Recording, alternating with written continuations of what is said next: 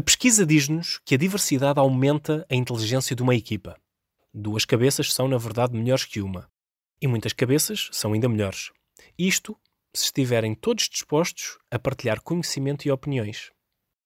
Ao contrário, os estudos reforçam que as equipas falham quando optam pelo silêncio organizacional, originando receio do conflito. Essa é a mesma razão pela qual percebemos que uma relação entre duas pessoas expressa sinais de fraqueza quando opta pelo não falar. É por isso que as equipas, tal como na relação entre pessoas, precisam de conflitos, por vezes desconfortáveis, mas para crescerem e evoluírem. Algumas regras para resolver conflitos de forma eficaz. Lembre-se que o objetivo da conversa não é a pessoa. São factos e situações concretas. Depois, não seja pessoal. Os ataques pessoais ou perguntas ofensivas levam o conflito para zonas de perigo. E por fim, seja humilde.